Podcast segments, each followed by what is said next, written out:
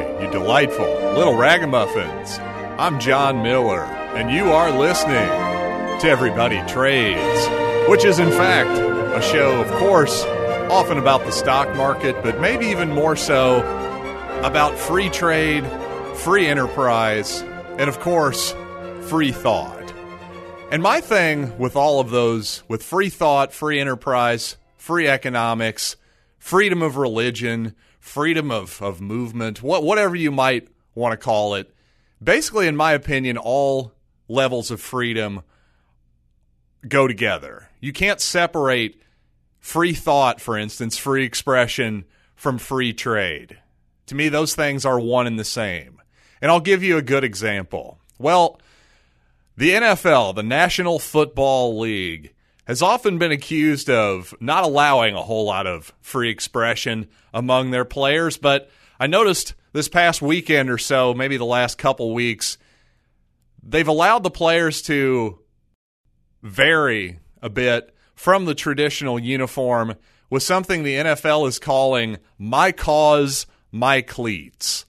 And here's the deal with that thing. All these guys having their own custom cleats, basically any player who wants to have some type of custom cleat that that champions a cause. And there's various causes, of course, that these players are choosing to represent. For instance, Indianapolis Colts linebacker representing the Leukemia and Lymphoma Society.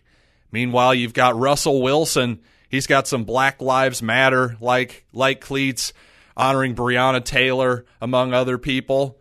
Cooper Kupp of the Los Angeles Rams well, he's supporting Forever Found, whose mission is the prevention of child trafficking.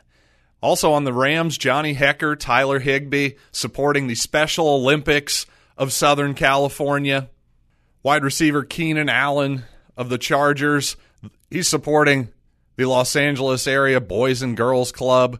Rashan Gary, member of the Green Bay Packers, supporting dyslexia and to Ernest Johnson even supporting the conservation of the oceans in his home state of Florida. So, obviously, a lot of varied values and causes there, each one extremely important in their own way.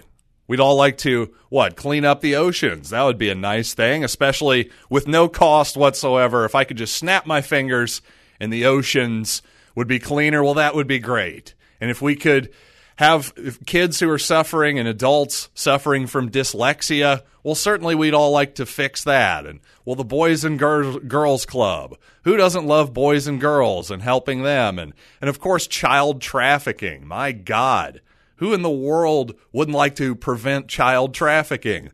Then on the other hand, the Special Olympics. What a beautiful organization with just a bunch of frankly awesome people involved, both the participants and the volunteers. That organization has always made me feel good about being a human being, quite honestly. And of course, leukemia, the Leukemia and Lymphoma Society. Cancer is one of those things that affects basically all of us. At some point or another, one of us is we're going to get cancer somebody we know or love is going to get cancer so basically no matter where you're from no matter what your your financial situation is, cancer is probably going to affect you at some point in your life. So my point is I may have used a few too many examples there and excuse me if I droned on a little bit too long there. But I wanted to give a myriad of examples there for a reason. And it's because again, I think we can all agree that all of those causes are important. But who's to say what is the most important of those. How could a central scrutinizer, a, a collective bureaucrat type, how could a, any person or any committee, whatever it might be, how could they decide for individuals how much money should be donated to each cause? Really, which disease should have the top priority? Which which cause is how can we say if cancer is more important than child trafficking? There's no math equation, there's no science that is going to help us answer that equation. So, really, what it comes down to, as frankly, all politics really comes down to at a certain fundamental level, is should it be up to me what I do with my money or should it be up to that central scrutinizer? Well, right now it's all up to the central scrutinizer when it comes to COVID 19, isn't it? And certainly our government, our society is now throwing basically all the other diseases, all other health issues are now taking a backseat to COVID 19. Now, for some people as individuals, that may make a lot of sense, but for all of us to be thrown into the same one size fits all collective model, well, that's in fact hurting a lot of people. It's actually hurting a lot of these causes, like, frankly, suicide prevention, addiction, all types of deaths of just despair, for instance, as they're often called, are, are way up. Not just COVID 19 deaths are obviously up from what they were from zero this time last year, but also these other things are up as well. Cancer prevention is, is cancer prevention is is lowering. People aren't getting into the hospital as much as they should be because they're afraid of COVID nineteen. Now, again, sometimes the co- the fear of COVID is certainly justified, but that needs to be up to the individual. Just like if I'm going to donate any percentage of my wealth to any cause, well, it should not only be up to me what percentage of money I donate, it should be up to me which cause I donate to. Clearly, the level of charity each individual can or will give up is incredibly subjective. We all have different values and circumstances.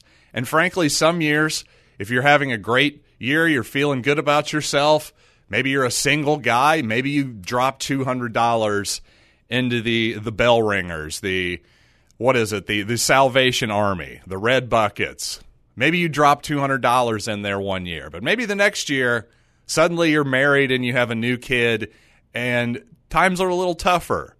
And you decide that year you can only afford $20 to go into the bucket. Well, again, who should that be up to? Should it be up to you or should it be up to the central scrutinizer?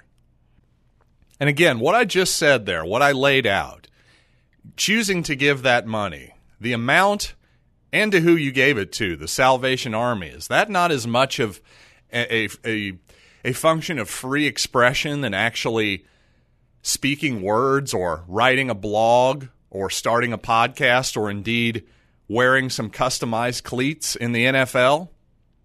Because the thing is, I almost can guarantee you this. Almost all the people who are championing, for instance, the guy who is championing the the Leukemia and Lymphoma Foundation, I bet he was personally touched by cancer at some point in his life, those blood cancers. And the young man, the linebacker for the Green Bay Packers, he's championing dyslexia and helping out people who have dyslexia, help them read better. Well, what do you want to bet? Either he or somebody very close to him suffered from dyslexia, possibly a child. Who knows?